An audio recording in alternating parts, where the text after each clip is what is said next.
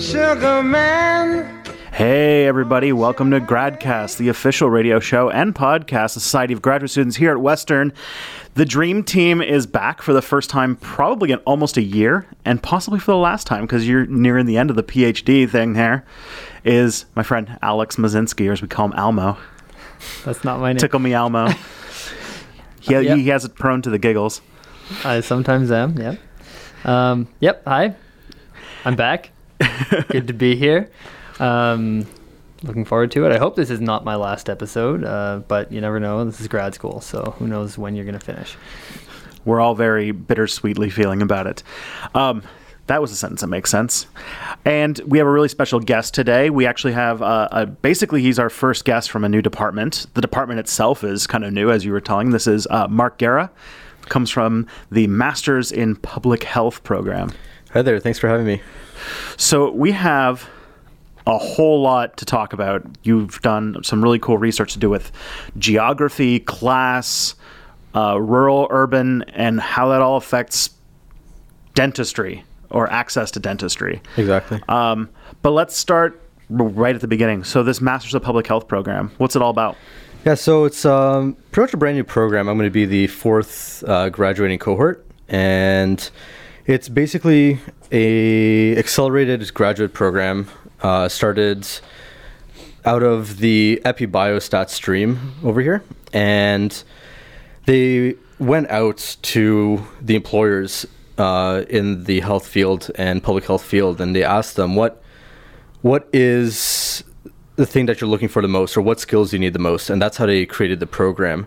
So it's a one-year condensed condensed program at um, at Western, and what's really special about it is that it's a case-based method. So instead of learning didactically, it's a flipped classroom surrounding different real-life cases uh, that you might uh, see in the field. So it ranges from natural disasters to equity um, problems to how to deal with uh, different different stakeholders, a bunch of different sort of public health issues as well, and we rely on a team-based method as well. So the entire class is broken up into learning teams. So there's about five to six uh, students in each learning team, and they make those teams as heterogeneous as possible.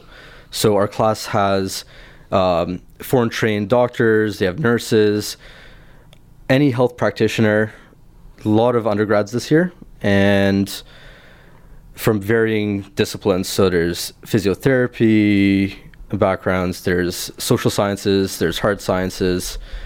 And that's what creates a really good learning environment where we actually not only learn from the professor itself, but also from our peers. And so, what is the ultimate goal of the program? The ultimate goal is to create a, a learning space and students who come out of the program that could interact with any health profession in a way that is going to be meaningful in a team based setting. So we get hard skills and training to go out to the field, and we get to practice that uh, over the summer term for a 12 week practicum where we actually apply what we've learned and hopefully get real life working experience before we get thrown out there. All right, and for those listening in like syndication, we're right now at the end of April, so that's that's soon. Yeah, it's uh, we leave this week and we start up May 9th. Well, I'm Uh, glad we got you when we got you. Yeah. So, uh, can you disclose anything about where you're going or what you're doing? Yeah, um, I was lucky enough to uh, join the Wellfort organization in Brampton. They're a health organization that encompasses most health-related um, inequities. So they, the program that I'm going to be working with is called uh, Health and Smiles. It provides uh, oral health care to underprivileged youth and elderly uh, in the entire Peel region. So that is in collaborative with the Healthy Smiles Ontario initiative, uh, which is kind of a good fit for me as I did my uh, my research in oral health as well. So. Awesome. So what will you be doing with uh, with this initiative? So this is going to be the f- second phase of the uh, of the program. So last year, another practicum students uh, did a needs assessment for the Peel region on uh, what kind of oral health needs are there, who's being impacted the most, and how can they access it.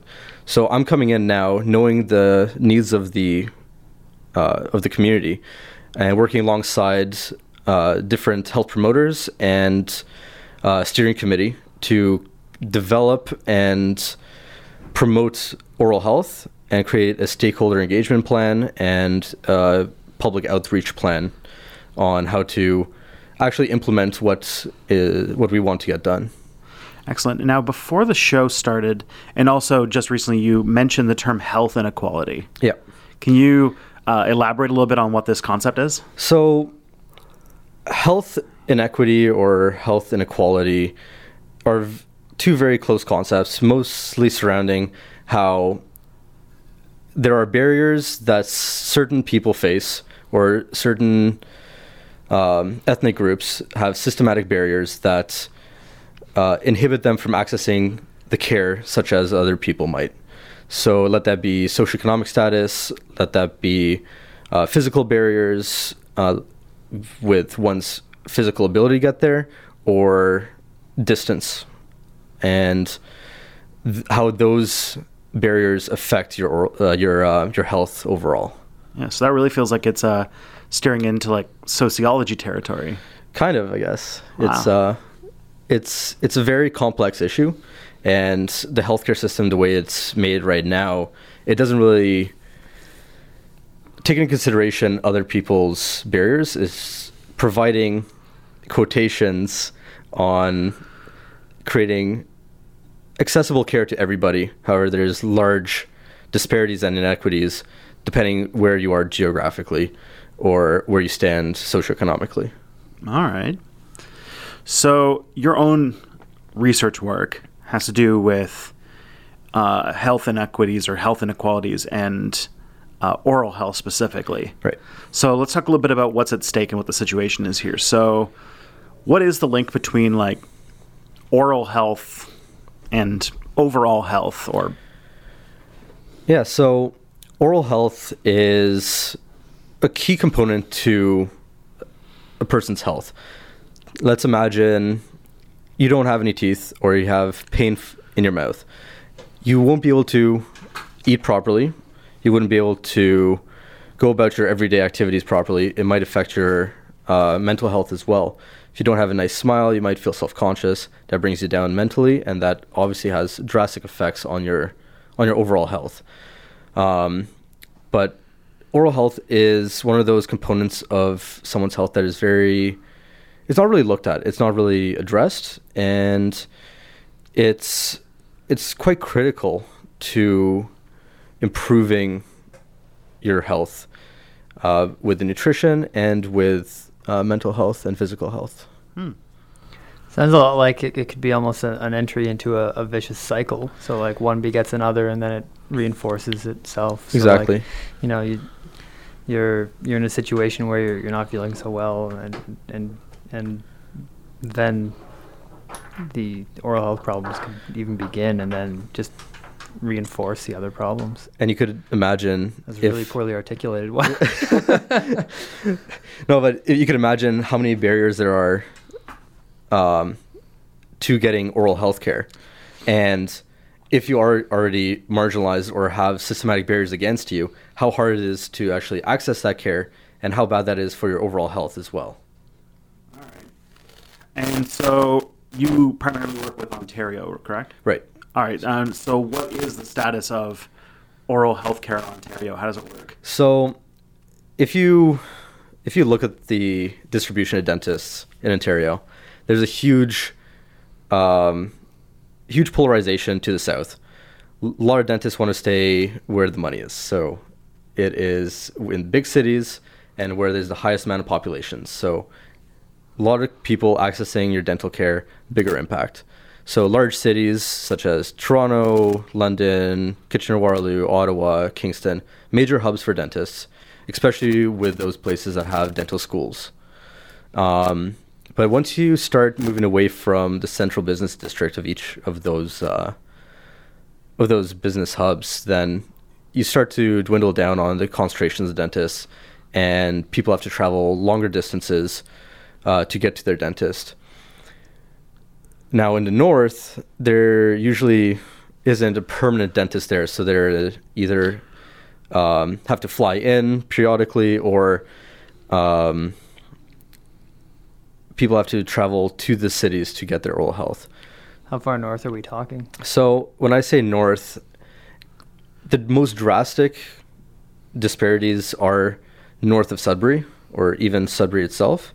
But even between, let's say, Barrie and Sudbury, there's still a lot of disparities in accessibility to oral health.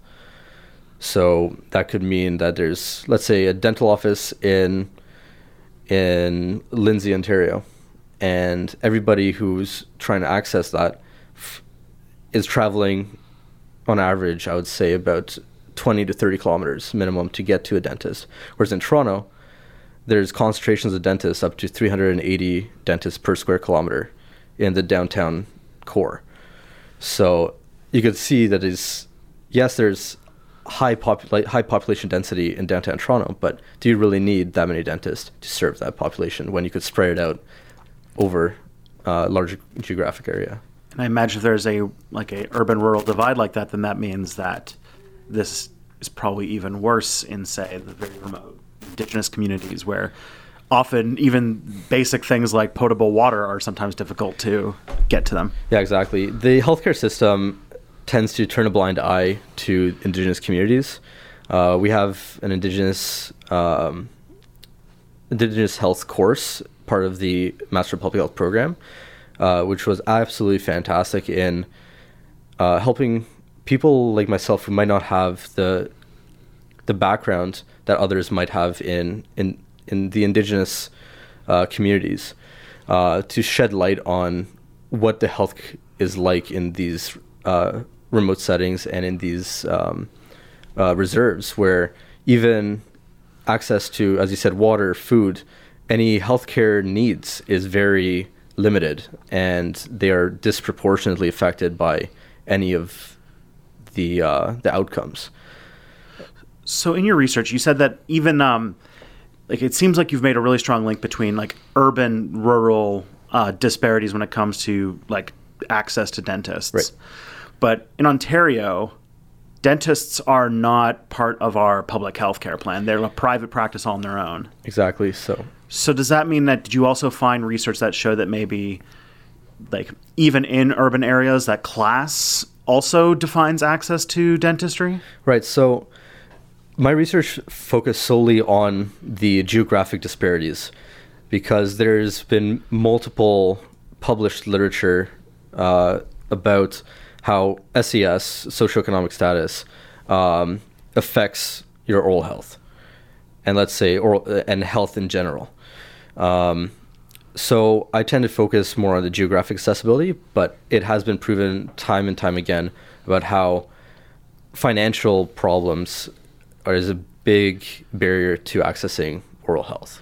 Yeah, I remember there's this little gem of wisdom from my parents, and you know, I, the older I get, the more I question the things that my parents told me. Uh, one of the things I remember them saying is that there's like a natural part in everyone's life where you go about 10 years without seeing a dentist because you're outside of your parents' care and you can't get, you don't have the benefits to get dentistry yet. And you usually have a decade where you don't see a dentist and then you go back and you get like a thousand things done. Yeah, it's uh, it's a big problem, especially if you don't have health insurance, or as most of us as students are lucky enough to either be covered under our parents or under the health insurance plan over here. And a lot of people try and get as much work done as possible while they have access to dental care, because after that, health does degrade, and it is a private association, so it's not covered under OHIP. So it's either out of pocket or it's uh, covered under insurance. And if you're lucky, you find a good dentist that doesn't try and oversell you on what you need, and you get proper care, uh, as any health provider should provide. And you were even saying that poor oral health can lead to poor or, uh, mental health, Right. Which is also not covered by OHIP. Exactly. So it's like a deadly cycle there. It is. It just it just all compounds one on top of each other, and that's one of the the problems with healthcare as it is right now, as it's a either fee for service or if you're lucky in a physician model where it's a it's a faux model where you get a roster of of clients and you get a set fee, uh, you get a set payment on servicing those clients and you do no matter what it takes to maintain the health or ensure the health of those clients. Unfortunately, dentists don't follow that model and they have their own private business model that they do follow. However, the Royal College of Dental Surgeons does have a price guide. Doesn't mean that they have to abide by that, but it is suggested on what prices they should be um, to to charge. However, uh, those people in lower socioeconomic status might not be able to pay as much as people who make more money, which the dentist might be catering to. And there are absolutely no uh, government programs in place to help people achieve dental care. So part of the uh, my practicum, the Wellfort, um, Ontario has the hel- uh, the Healthy Smiles initiative, where it's um, it's partnered with ODSP, um, which is uh, disability benefits, Ontario disability benefits, and um, if you could prove that you don't have job security and you don't have um, you have these barriers set up for you, then uh, this health healthy smiles initiative provides free healthcare to uh, youth and to uh, the elderly as well, part of a separate uh, initiative as well, which we'll be implementing for the region of Peel at the Wellfort. All right. And so a lot of your work has to do with like the geography of this like oral healthcare disparity. Right. So can you speak a little bit about what you did to like make this kind of research? Sure. Yeah. So it all started before the three years that I actually conducted my research, where I was interested in dental school. I was interested in dentistry. My parents are dental technicians, so dentistry kind of seemed like the the route for me to go, and I was quite interested in figuring out how can we make or, oral health or access to dentists more more attainable for uh, different populations. So uh, I decided to look at how people access dental care. And since I did my undergraduate degree in uh, the Faculty of Geography and Environmental Studies, uh, I was exposed to a lot of um technologies such as GIS, which could prove to be quite useful in showing disparities and visualizing uh, data tables that usually are quite mundane, and you could show this to policymakers, to whoever it may be, researchers, to show them that like here is the inequity. This is this is what's happening out in the in the uh, in the world. And so what happened is that I decided to see how access to dentists might affect your oral health. So I looked at mapping every single dentist that is practicing in Ontario. I used geocodes to map it out. And then I created a pretty much a, a, a density map, so dentists per 10,000 people. And that showed where the largest concentrations of dentists are to the population. And then I took the highest population, uh, highest density levels and the lowest density uh, areas, and I created something called a kernel density map, which is pretty much a, a heat map. So it's a gradient of colors, I guess, depending on highest concentrations in a certain area. And I tried to correlate that to oral health. So, how far you are from your dentist, and how does that affect your oral health? Using standardized uh, oral health uh, indexes developed by the um, the World Health Organization. So it's called the DMFT index, which is stands for decayed, missing, filled teeth. And the higher the number, the worse your oral health is.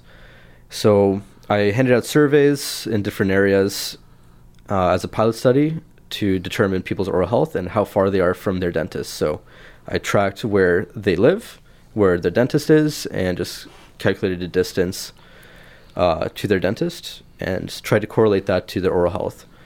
And just as a pilot study, but what was found that there may be some sort of correlation between not just social, socioeconomic status, but the di- distance you are and how accessible your dentist is.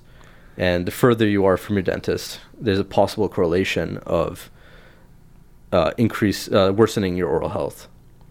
So just to to add one more, I guess, layer of potential complexity there, um, could there be a difference maybe between um, distance and accessibility? So you know, there's certain situations where you might be far um, by choice, like you're a rich oil merchant and you want to live in a mansion far away from the city, but I mean, you're still very accessible to whatever you want versus uh, a person who's living in a rural area and doesn't have access.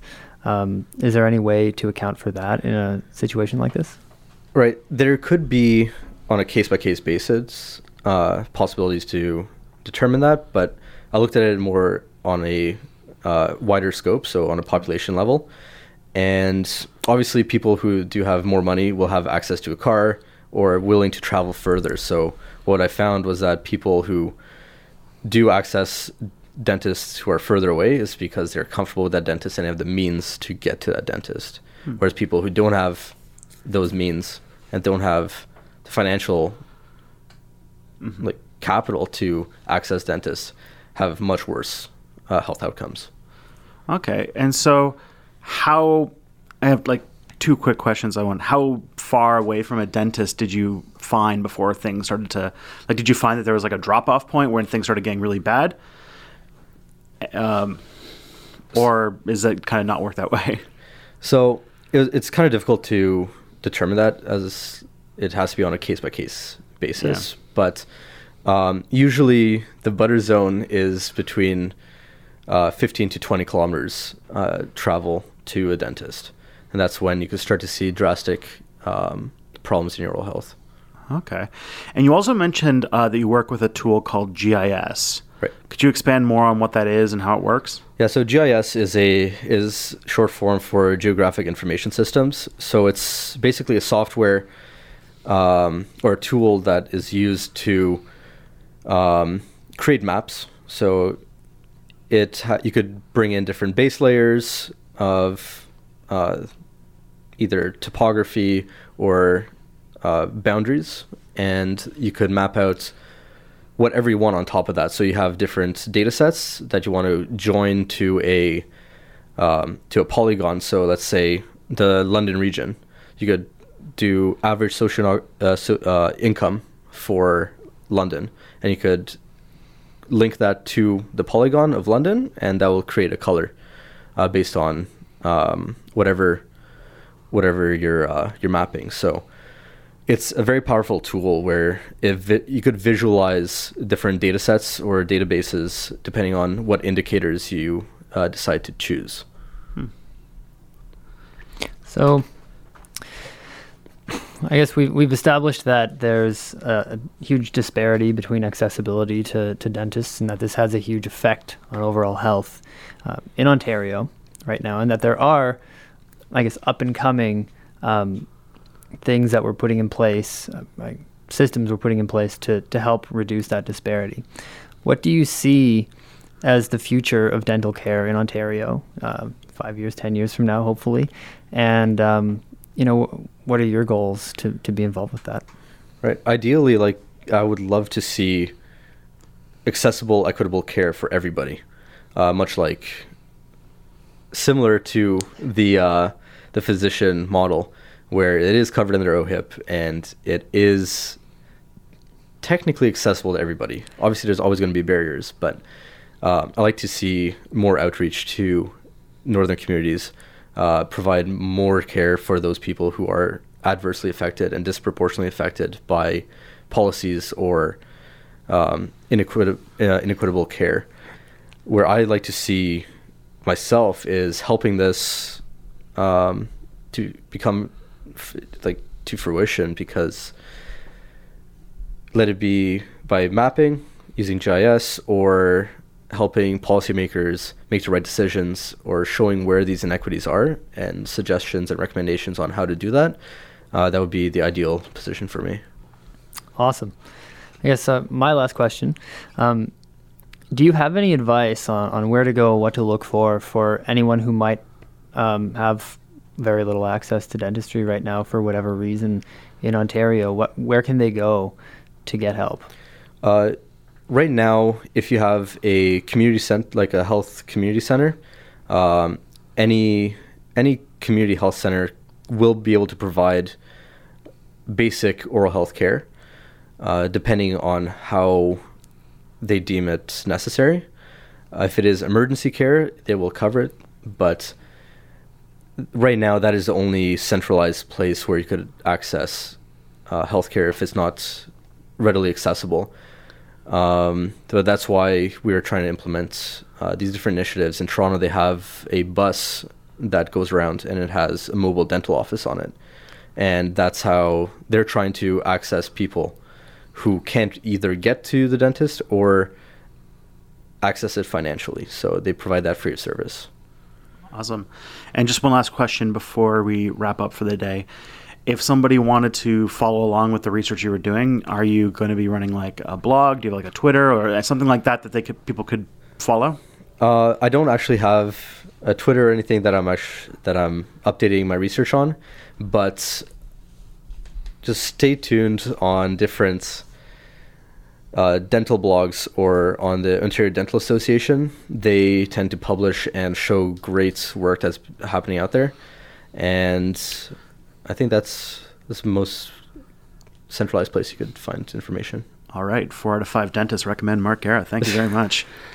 For everyone out there, this has been GradCast. GradCast, as I said, is a production of the Society of Graduate Students at Western University. We're always looking for more guests. So email us at gradcastradio at gmail.com and we'll book you in the show. We have openings as soon as as June. If you want to hear more of these shows, we're, we have hundreds of hundred plus a few of episodes at gradcast.ca, or you can listen to us at our good old regular time, Tuesdays at 6 p.m. on CHRW. And if you're listening on the radio, that's where you are right now. So stay tuned. Have a good one, everyone. Lost my heart when I found it. It had turned to dead black coal.